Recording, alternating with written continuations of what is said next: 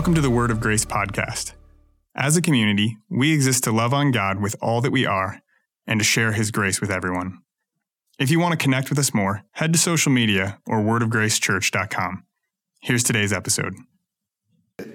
Following together, follow together. That's the series that we are in right now. Uh, let's start with these words from Jesus Follow me, and I will make you fishers of men.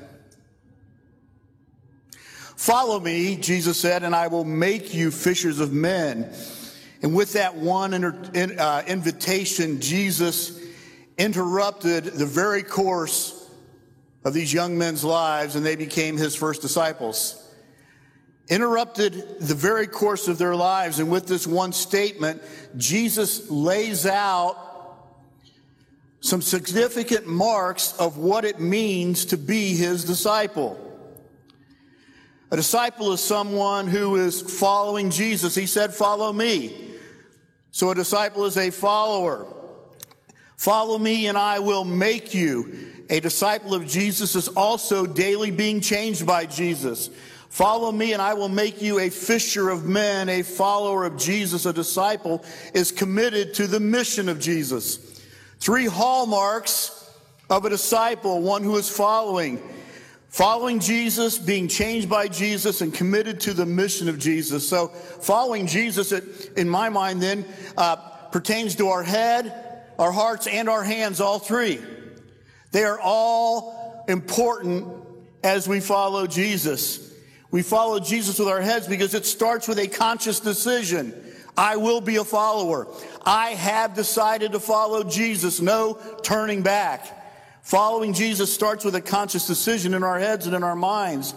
Following Jesus involves our hearts because being a follower of Jesus indicates a willingness to change and grow to be more like Jesus every day. That's a part of being a disciple as well. And finally, following Jesus involves our hands as we make a commitment to Jesus, to the mission of Jesus with our daily actions and activity. Head, hands, heart, all engaged as a follower of Jesus. There are four words in the New Testament that help me understand personally uh, what, what I committed to when I said, Jesus, I will follow you. First of all, obviously, a, a, a, disciple is a follower of Jesus. Jesus said, take up your cross and follow me. Isn't that right? But it's not just a follower. A disciple is a committed learner to the teacher Jesus. Take my yoke upon you and Learn of me, for I am meek and lowly of heart, and you will find rest for your soul. So, a, a, a, disciple is a learner follower, but a disciple is also an ambassador. Second Corinthians 5 tells us we represent Christ on planet Earth. We are ambassadors for Christ's sake. We are ambassadors and representatives of the kingdom of God as we walk on this planet. And how do you know an ambassador just doesn't do his own thing? The American ambassador to Israel or the American ambassador to Nigeria, they don't do their own thing. They don't speak on their own behalf. They represent their sovereign in another location. We represent our sovereign in heaven on earth as his ambassadors, and that is part of being a disciple. A learner, a follower, ambassador, and let me give you one more. A disciple is a reproducer or replicator. Jesus expects disciples to make more disciples. Paul said to his young, Tim- his young disciple Timothy, the things you've heard and seen in me, pass on to faithful men who can teach others also. Paul had a vision for four generations of disciples as he walked this earth, not only his following Jesus as a disciple, but what he was doing in the life of Timothy as he took him under his wing as his disciple, those who Timothy would disciple, and those who Timothy's disciples would disciple. Can you think as God puts people in your life that you can disciple, what the spider web of faith might look like 20 or 30 years from now. As you follow Jesus, make disciples who make disciples who make disciples. So, a f- disciple of Jesus is a learner, follower, ambassador, and reproducer. So, by, by definition, to disciple another person is to Carefully help them grow in the character, ways, and mission of Jesus. The character, as they become disciples and grow, they begin to look a little bit more like Jesus. The ways, they begin to think a little bit more like Jesus. And the mission, they begin to engage in the things that Jesus engaged in when he walked this planet loving, serving, blessing, healing. Huh? So far in this series, we talked about Paul and Timothy and how much we need both a Paul and Timothy in our lives as followers of Jesus. Next week, we're going to be talking about Barnabas. All right? Paul, Barnabas, Timothy, they kind of make up the big three of this conversation on friends that we need in our lives as we follow Jesus. The big three, the church has talked about Paul and Barnabas and Timothy for decades. Who's your Paul? Who's your Barnabas? Who's your Timothy? It's been encouraged for years, but I want to ask the question today why are these three important in your life? And I'm going to use this word, non-negotiable. Why are these three non-negotiable relationships that you need to have in your life? Because the God in heaven has a call on your life. Because the God in heaven has a big purpose for your life. The God in heaven has things for you to accomplish on earth while you walk this earth in your life. God has a call and a plan and a purpose on your life. He has plan and purpose and a mission for you. That's why we need Paul, Barnabas, and Timothy in our lives. We, our world is starving for friendship. Wouldn't you agree with that? But, but I want to say today, we need more than just friends as we walk this earth. We need friends to our calling.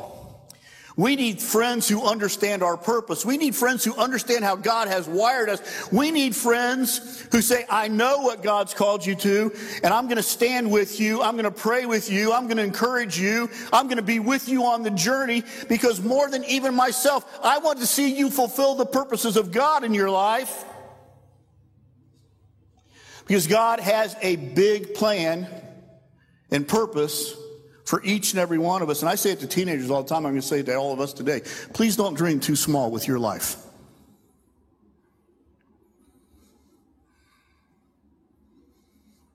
Please don't dream too small. The big three shape us, they grow us.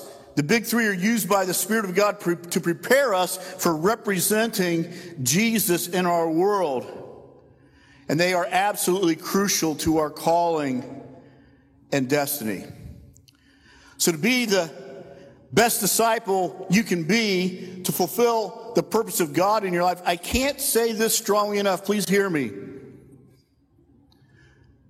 This summer, or even while we're in this series, enlist a Paul, be a Barnabas, grow a Timothy, and fulfill your call.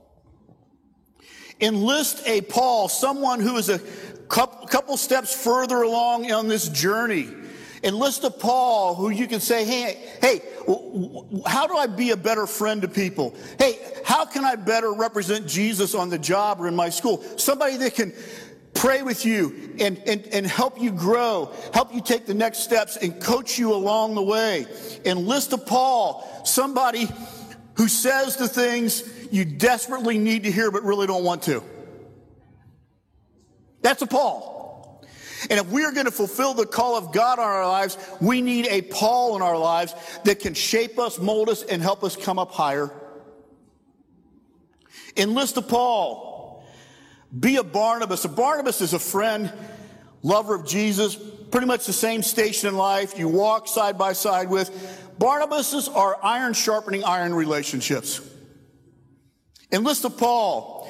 Be a Barnabas to somebody. Don't just say, I need a Barnabas, but who can you be Barnabas to in this season of life? Who can you come alongside and say, you know what, God, you're putting that one on my heart, and I'm going to befriend them, and I'm going to walk with them, and I'm going to call them, and I'm going to check on them. I'm going to encourage them in their faith. We're kind of at the same station in life. God, give us that iron sharpening iron relationship. Enlist a Paul, be a Barnabas, grow a Timothy.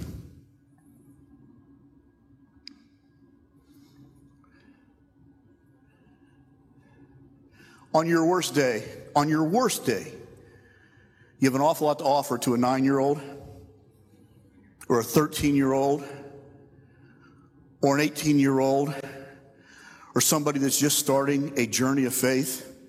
On your worst day, you have an awful lot to offer them. Grow at Timothy, you just need to be one step ahead. Be willing to take somebody under your wing to say, I want to help you negotiate this life and grow in Jesus. I want to help you in your following. I'm going to help you become a stronger disciple of Jesus. So hear me today. Enlist a Paul. Be a Barnabas. Grow a Timothy. And fulfill the call of God on your life.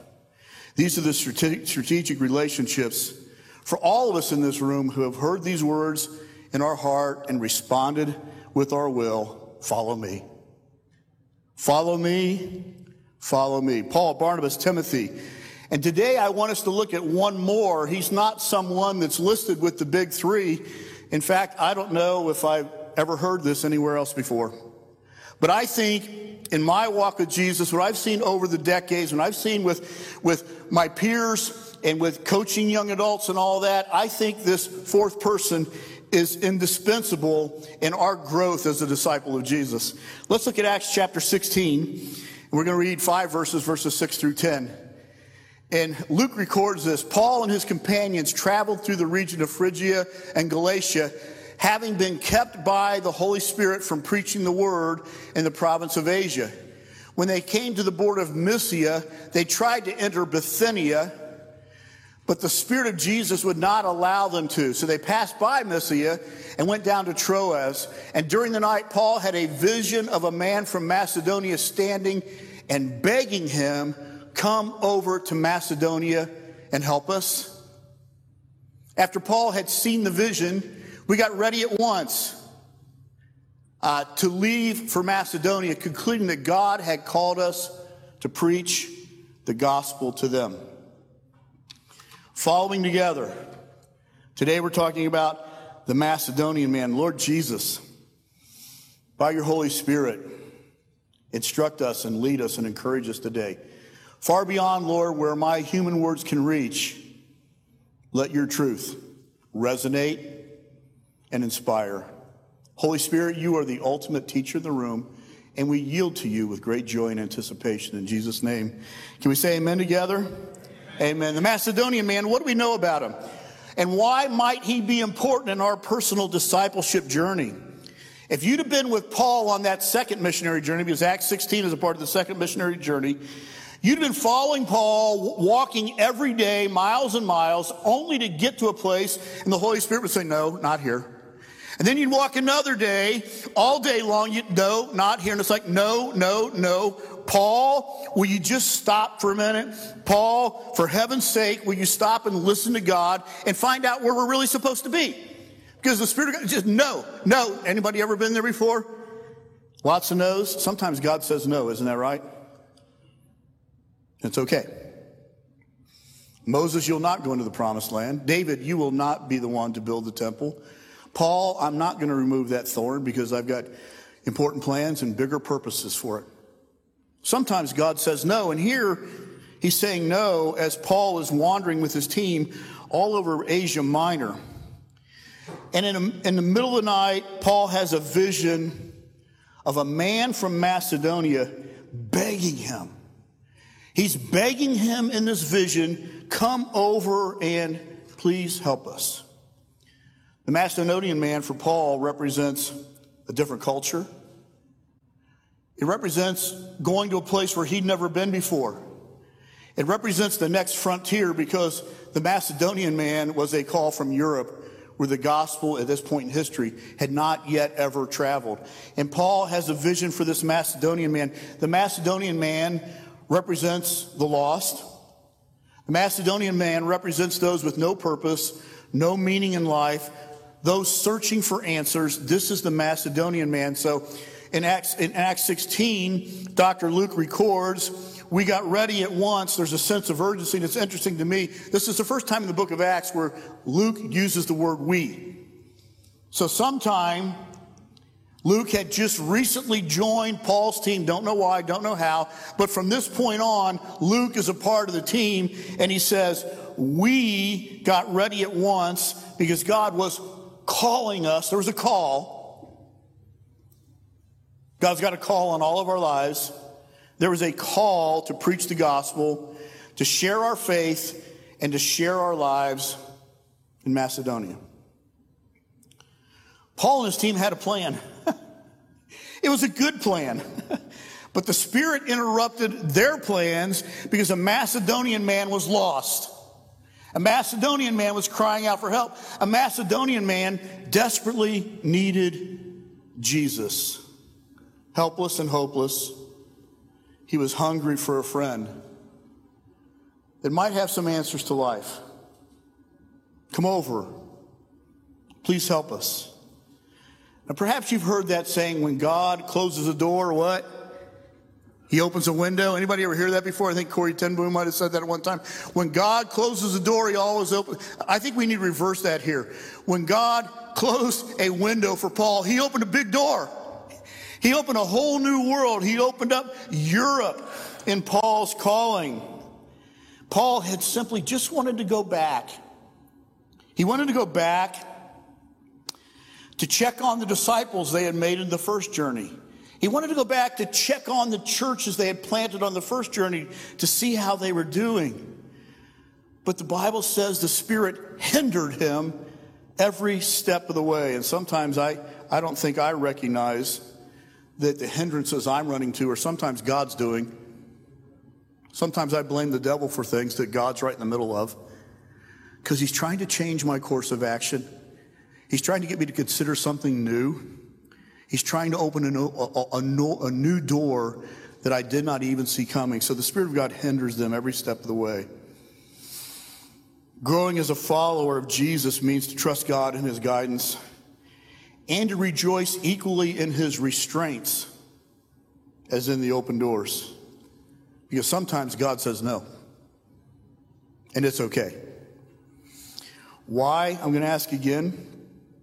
Why was God calling Paul to Macedonia? Paul just wanted to go back to his friends, but God said no. Maybe, maybe, maybe, think of this with me. Maybe Paul, maybe God was saying no to Paul to go back to the old disciples and churches because God had some new friends for Paul to make.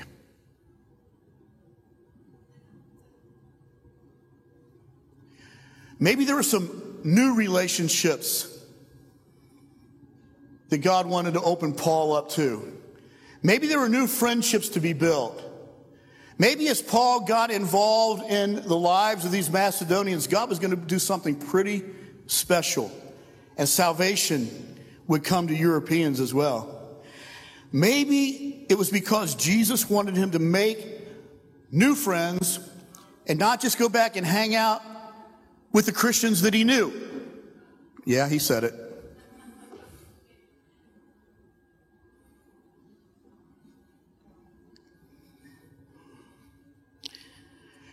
Maybe God wanted Paul to befriend others and have a vision for others that Jesus wanted to become his followers as well.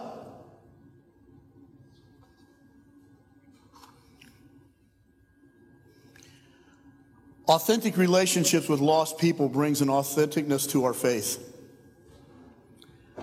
Being authentic and in relationship with lost people sharpens our faith and trust in God. It causes us to ask questions. It causes us to go the extra mile. It causes us to say, I don't know, but I'll find out. It helps us grow as a follower of Jesus. They shape us. They grow our faith.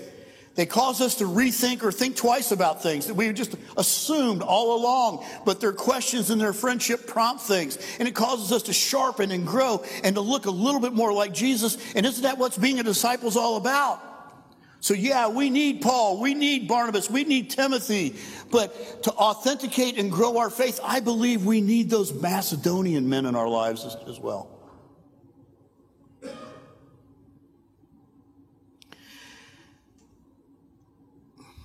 To follow Jesus is to live his life before him, but to follow Jesus is to do life with them as well. And as we befriend them, I think we look a little bit more like Jesus. And as we befriend them, that's following. That's being a follower. So please notice with me, uh, I want us to catch a vision today of what happens when, what can happen when just one is befriended in Jesus' name. Catch a vision of, of just that one that God might be saying, why don't you get a little bit closer? Why don't you befriend? Why don't you serve? Why don't you pray? Why don't you be a little bit more intentional in that one's life? Because I notice here, and please notice with me, Paul had a vision for one man, but in the end, it was about way more than one man.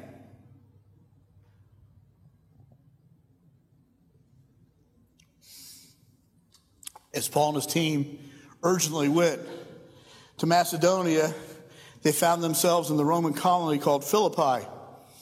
And as was their custom, if you would read on in the story, they got up and went down by the river and had a time of worship on the Lord's Day. And they meet a handful of people down there, divine appointment.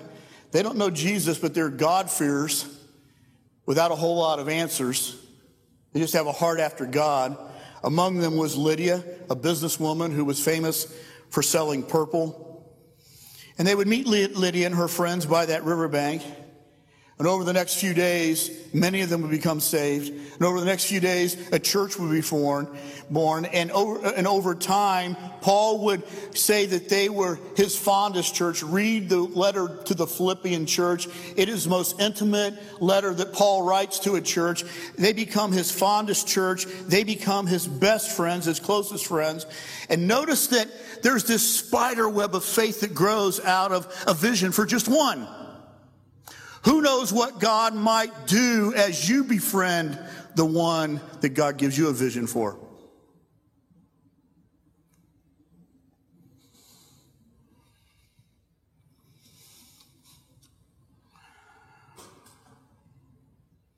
Out of a vision for one, ultimately become a church at Athens, a church at Corinth, a church at Rome.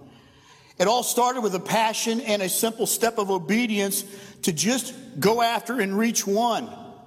And Paul's life is interrupted, and God gives him a divine appointment. And a spider web of salvation and discipleship emerges all across Europe. You just never know what God might do when you befriend one, one Macedonian who says, Please come over. Be my friend. Help me. Paul was simply responding to Jesus' invitation follow me, and I will make you fishers of men. I got a friend named Chuck. Chuck's a real piece of work. I love him. He's been a pastor in Pennsylvania for a whole lot of years. During his college years, he interned two summers with our youth ministry, actually married a girl out of our youth group. Chuck has been a pastor in Pennsylvania for decades in the same town. Uh, multiple times in his town where he serves, he's been voted man of the year. That's pretty cool. Huh? That speaks to engagement in community and not just within the four walls of the church. And, and um, solid, steady ministry for for Chuck, but I got to tell you, it didn't start out that way. In junior high, in fact, right around the corner here in Willoughby Hills, Ohio. And junior high, his godly, under five foot Italian mama one day caught him smoking out behind the garage. And this godly, under five foot Italian mama grounded her son Chuck for life. She said, Chuck, you are grounded for life. And she was absolutely serious. So Chuck will tell you this was my testimony. Monday, homeschool home. Tuesday, homeschool home. Wednesday, homeschool home, church, home. Thursday, homeschool home. Friday, homeschool home. Saturday, home. That was his life for months. That was his routine. His Italian mama was absolutely serious. And after months and months of this routine, something finally stirred in Chuck's heart. And there was a breaking, and there was a yielding, and there was a bowing of the knee. He heard those words Take up your cross and follow me. And that day, Chuck yielded his life to the Lordship of Jesus and became a disciple. Gloriously saved. One of the first things Chuck did was make a list of all of his lost friends. He wrote their names on a piece of paper vertically in a column. He began to pray for them. He began to ask God to open a door into their life, began to serve them, love on them, encourage them. And uh, to this day, if you look inside the front cover of Paul of Chuck's Bible, you'll see this list decades later. And it looks like a spider web. Here's this friend, date when they came to Christ. Mom came to Christ. Little sister came to Christ. Here's this friend, date they were saved. Dad came to Christ, cousin came to Christ, and this spider web of faith moves from left to right across the page. Because Chuck had a vision. Beyond just saying, yeah, they're lost, and yeah, they're in my world, Chuck had a vision for their lives, and Chuck had a vision for their salvation and it sharpened his faith and it marked his life and it strengthened him as a disciple and it helped him become the man of God and the leader that he is today. An interrupted life, divine appointments, a spider web of salvation and faith. I say all glory to Jesus. How about you? Glory to God. And um, even as I was preparing this message, I think I could hear the wheels turning in your minds as you heard it today. You might say, Pastor, that's all well and good, but that's just not me. God didn't give me that gift to be bold in my faith. God, God did not give me that gift of evangelist. And you know what? Most of us in this room do not have the gifting of evangelist from Ephesians 4. Most of us don't have that gift, but we are all called to the role of being a faithful witness. You will be my witnesses, Jesus said to each and every one of us. We're all called to the role of being a faithful witness in the lives of lost people. It's a part of being a disciple. And there are Macedonian men and women in our lives that are just waiting just waiting for a follower of Jesus to take a more intentional step of friendship. Just waiting for a follower of Jesus to carve out the time to be more engaged in their lives. Paul would say to his young disciple Timothy, do the work of an evangelist, Timothy. I know it's not your gift, your primary gifting as pastor, but do the work of an evangelist. Just start loving on lost people and see what God does. Can you pray? I know you know how to pray. There's this little thing called prayer evangelism, not only praying for lost people, but I can't tell you how many times in my life somebody's unpacking their heart, they're going through a hard time, they're not a follower of Jesus. Can I pray with you about that? Rarely ever turned down for prayer. Rarely ever. And when they open their hearts to your prayer, you just don't know what the Holy Spirit might do. Decades ago, I don't recommend this, but I picked up a hitchhiker. I was a youth pastor out west. And as we drove for miles, this young guy shared his story, and I just started sharing the Lord with him. I just thought, well, I got a captive audience until I drop him off. And as I pulled over to drop him off, I simply said, um, Are you open to opening your heart to the Lord right now? And he said, No, not right now. And I said, Well, how, how about before you get out of the car if I just pray for you? And that's what I did. I prayed for him. And after I said amen, I looked up in his eyes. He said, I think I'm ready. I think I'm ready to follow your Jesus. We know how to pray, and there's this thing called prayer evangelism. Just don't pray for them, but say, How can I pray for you? It's not rocket science. Do you know how to serve? I know you know how to serve. I know you how to work, know how to work. Servant evangelism. Just doing little things, thoughts of kindness, random acts of service. When we serve the lost, the Holy Spirit can use that to open their hearts. Prayer evangelism, servant evangelism, friendship evangelism. I know you know how to be a friend. I know you know how friendship works. Jesus ventured often into the lives of people that didn't know God from a hole in the wall and just began to befriend them. Friendship, evangelism, prayer evangelism, servant evangelism, all three can hope open the heart of a lost person and build a highway for the Holy Spirit to begin to work. In Acts 16, I, I see Jesus, or excuse me, Paul is just following the example of Jesus that the other disciples probably told him about from John chapter 4. Because Jesus had a vision and a burden when he said, I have to, I must go to Samaria. There's something God has waiting for me in Samaria it's interrupting our lives. It's a different course. It's a different direction. We're not going to walk around Samaria avoiding it. And Samaritans, like all good Jewish people did, I, he said, I got to go through Samaria. And we know that as he goes through Samaria with his disciples, they show up at a well. The disciples go into town for some burgers and fries, and Jesus is left in a one on one conversation with a woman there at the well. He befriends her, and she is shocked. What are you, a Jewish man, talking to me, a Samaritan? What are you, a Jewish man, talking to me, a woman? That was a double whammy that no Jewish guys did. But Jesus had a vision for her. He saw something. And he gets into a conversation about water, of all things. But over time, he is revealed as the Messiah. She runs into town and says, Come see a man who told me everything I ever did.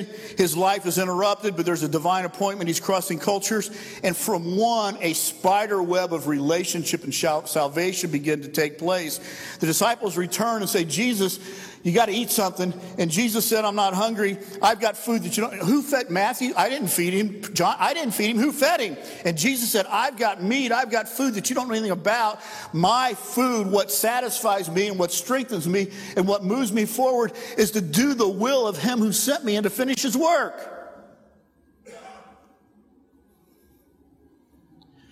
That needs to be the heart cry of every disciple to do the will of Him who sent us and to finish His work on this planet. And Jesus would say to His disciples, Open your eyes and look on the fields that are white with harvest. Don't say four months. Don't say later. Don't say maybe when I get around to it. There's urgency. It's right now. The harvest is plentiful, guys. And in your busyness and routine and hunger, you just walked right past the harvest that was right in front of you. And look what God did. Probably my favorite title for Jesus in the Word of God, we find in Matthew 11 19, where he's called a friend of sinners. A friend of sinners. The Pharisees meant it as a criticism. I think Jesus took it as a compliment. He said, That's why I'm here. That's why I came to seek and save that which is lost. A friend of sinners. Jesus was friend to everybody tax collectors, Roman centurions. I picture the little kids just running up to him and throwing their, their little arms around his legs, just loving being around him. Jesus was friends to religious leaders like Nicodemus, seeking him out in secret at night. Jesus was a friend to everybody. Everybody loved to be with him because everybody felt his care and concern. Friend of sinners. Let me ask you I'm going to invade your space here. What, me, audience participation. What do you look for in a friend? What makes a good friend? Huh? Yeah, go ahead. Empathy. Yeah. What else makes a good friend? Huh? Loyalty. What else makes a good friend? A good listener. Absolutely. Somebody else? Trustworthy. Huh? What's yeah, somebody walks with the tough times with you. Yeah, somebody else. I heard some. Dedication and honesty? Yeah. Let me give you one more. How about time? What do you do if somebody says, I'm your best friend, but they never have any time for you? Honest, trustworthy, a good listener, there through the tough times. Time. Can I tell you, this is how Jesus was with the lost. He was a friend of sinners. And this settled into the spirit of Paul so that when he has this vision of this man from Macedonia saying, Come over and help us, he knew immediately that God, by his Spirit, was calling him to befriend some new people and not just hang out with the old friends. A friend of sinners. This is how Jesus was with lost people. So it, it says it's really not hard to be like Jesus. Just buddy up to somebody that doesn't know him yet, and you'll look just like him. We're all called to follow. And he makes us fishers of men. Three stages. This is, go really quick. You know, there's a seed planting stage, isn't that right? And there's a watering stage and there's a reaping stage. Paul says you, you might plant seeds. You might be the one who comes along to water seeds in somebody's life that already been planted. And how many of you know in this day and age, it's not just about watering seeds, it's about pulling weeds. It's like people believe so many things about God. It's like, where did you get that at? That's, that's not true. Planting seeds, pulling weeds, reaping. You might be the one who's in that chain of people that have befriended a lost person, and you get to be the one that gets to lead them to Jesus and help them start out being that learner, follower, disciple. So, you know, when I grew up, I was gun shy often about sharing my faith because I thought, what if they don't say yes to Jesus? I felt like I had to close the deal or otherwise I was a failure. Anybody, you know what I'm talking about? I was a failure if I didn't close the deal, but I want you to picture it this way. Picture a continuum from, from zero to 10. All right. And maybe as you were just being a faithful witness and befriending a lost person, you bump them from one to four. That's, that's good. That's being a faithful witness. All right. Maybe they are on the negative side. maybe they are, maybe they are anti-faith and they're like a minus three and you bring them to a plus two. That is a good thing. That's being a faithful witness. Maybe you have the joy of taking them from four to 10 and you get to lead them to Christ. How cool is that? But we need to see that a faithful witness isn't one that closes the deal. Maybe you're just involved in the planting stage. Maybe you're involved in the watering stage. Maybe you're involved in the pulling of weeds. Maybe you get to reap. In 1983, I was asked to head up an outreach, having never been on one. That's an interesting place to be in. It was Cincinnati, Ohio. And for four days in that summer of 1983, we had 375 students from 38 churches come to hit the streets in Cincinnati. It was electric. In the morning, we learned about things like prayer walking and divine appointments and all that. Becky, in one of her prayer walk groups one morning, uh, she had a group of four or five kids with her, and they were walking down a side street in, in downtown Cincinnati.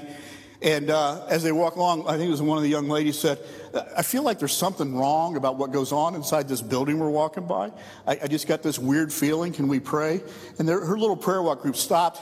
I think you guys actually laid, laid hands on the building, isn't that right? And said, Lord, if there's something going on inside this place that's not of you, then just take care of it, please. As they walked, finished and walked around the front of the building, there was a sign Playboy Club, Cincinnati, Ohio.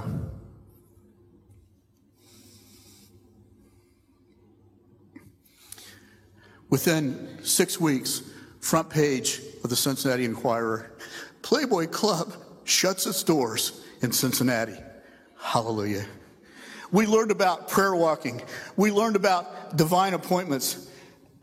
Excuse me.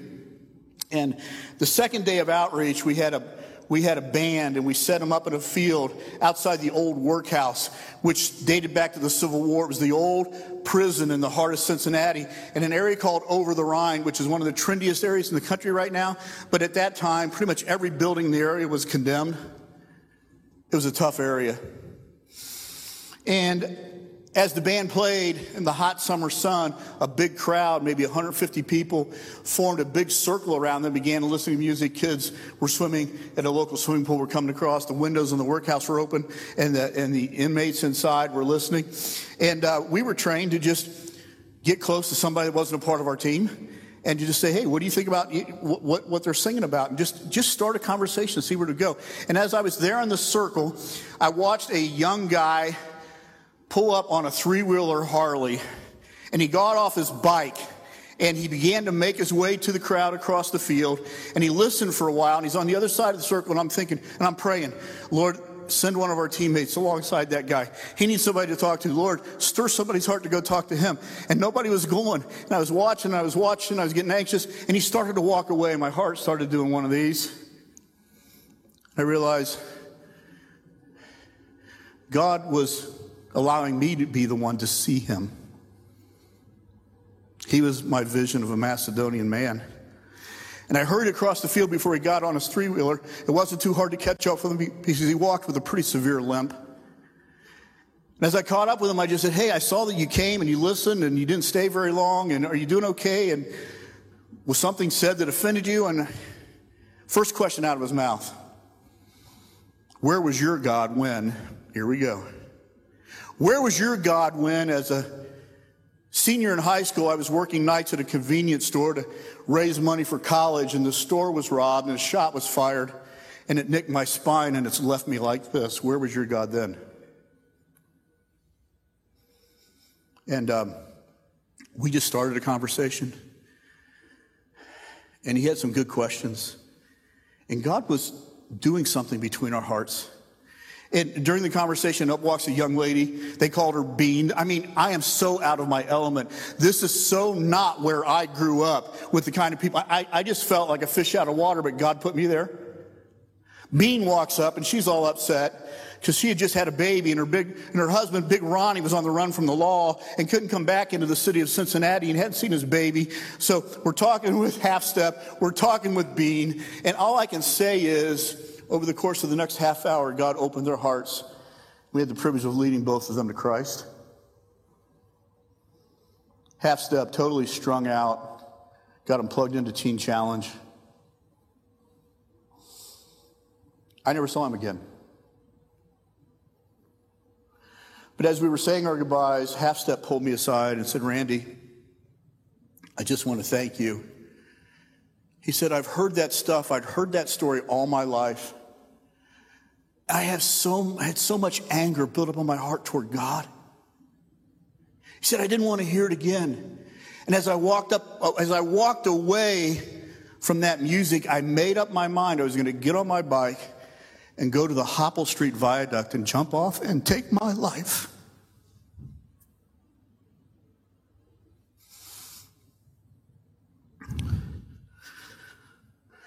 So he said, Thank you. God interrupted my life. He called me for a moment of friendship with somebody so unlike me on every level.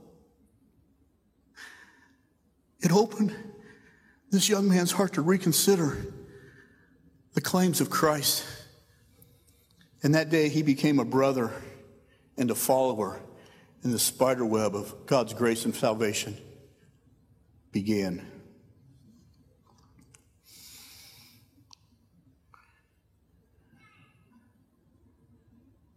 You just never know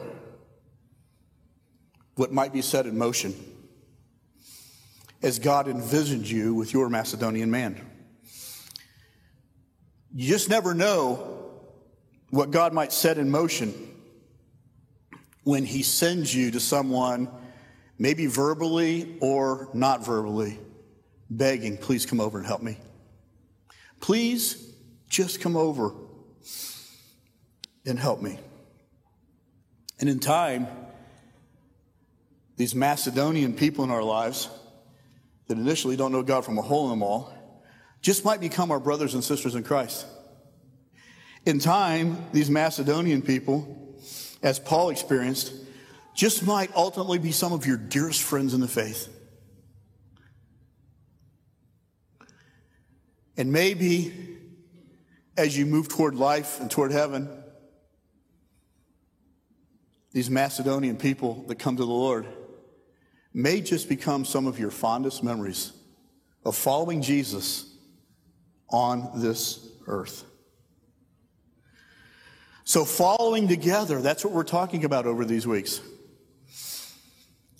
And I want to encourage you again. I, I, I, beg you, enlist a Paul. Be a Barnabas. God, give me somebody to go after in an iron sharpening iron relationship. Enlist a Paul. Be a Barnabas. Grow a Timothy. Befriend the lost. Fulfill your call. Enlist a Paul. Be a Barnabas. Grow a Timothy. Befriend a lost man or woman. Fulfill the call of God on your life as a disciple of Jesus. This Macedonian man, he plays a key role in your discipleship as you play a key role in his discipleship. So, me just ask you who might God be calling you today? Even during the course of this message, maybe God just began to highlight faces in your mind of people that are lost in your world. They've been lost for a long, long time. And the relationship has just been so what it is that maybe we don't even think about them ever becoming a follower of Jesus. But God just might surprise you. Who might God be calling you today to befriend? Who is God giving you a vision for? Who is that Macedonian man, that Macedonian woman that becomes a part of your discipleship as you become, hopefully, a part of theirs. Let's bow our heads before the Lord. Thank you, Lord Jesus. Thank you, Lord Jesus. Lord Jesus, I ask that you would give each of us in the room today a vision for one lost person.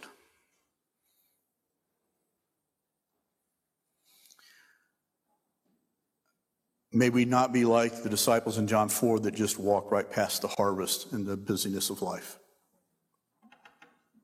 Envision us, Lord, with our Macedonian man. Envision us with someone that we can intentionally befriend, begin to step into the world, help them, love on them, serve them, pray for them and as we befriend them, Lord, and as we pray for them and as we serve them, Lord, do what only you can do. Draw them to yourself. And God, I pray that we, as we all receive the courage from you to step out and step in intentionally into a lost person's life, that in your time, our actions this week will cause a spider web of salvation over the months and years to come. A spider web, of salvation for your glory alone. Lord, we pause and ask you to flash faces before our eyes. Maybe they haven't been on our heart for a while, but God, they're always on your heart. May we see them with new eyes.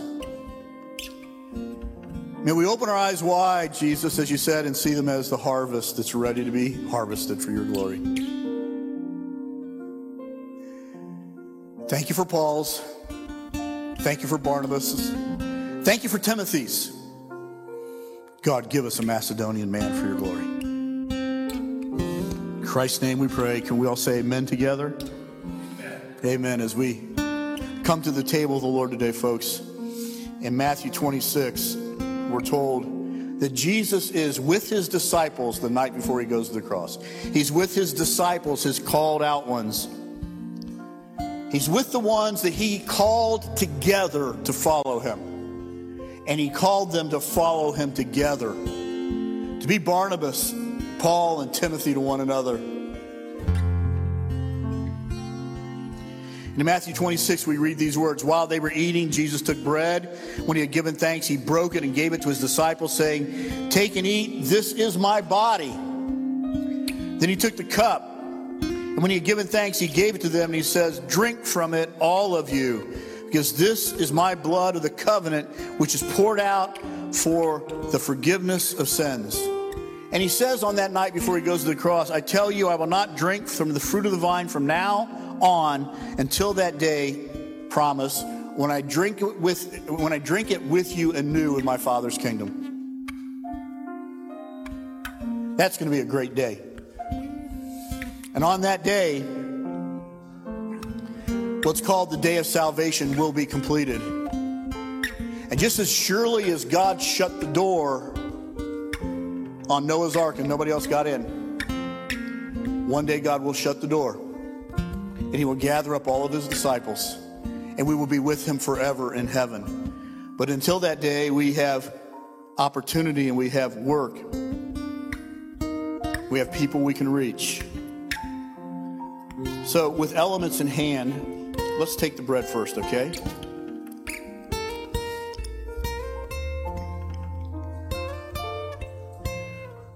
Let me just say this the bread and the cup, as we hold them today, we're saying, Jesus, these are signs of my decision and trust to follow you. By taking the bread and the cup today, I say, Thank you, Jesus, for opening the door for me to be your disciple, your learner, your follower, your ambassador, your reproducer. When Jesus took the bread, he broke it and said, gave thanks. And how many are thankful that by his stripes and broken body, we're healed today, body, soul, and spirit. So, Lord, we pause before you and we thank you for this bread which represents your body. Thank you for healing body, soul, and spirit that we might better represent you on this earth. So, Lord, it's with thanksgiving heart that we eat the bread. Let's eat it together. Thank you, Lord.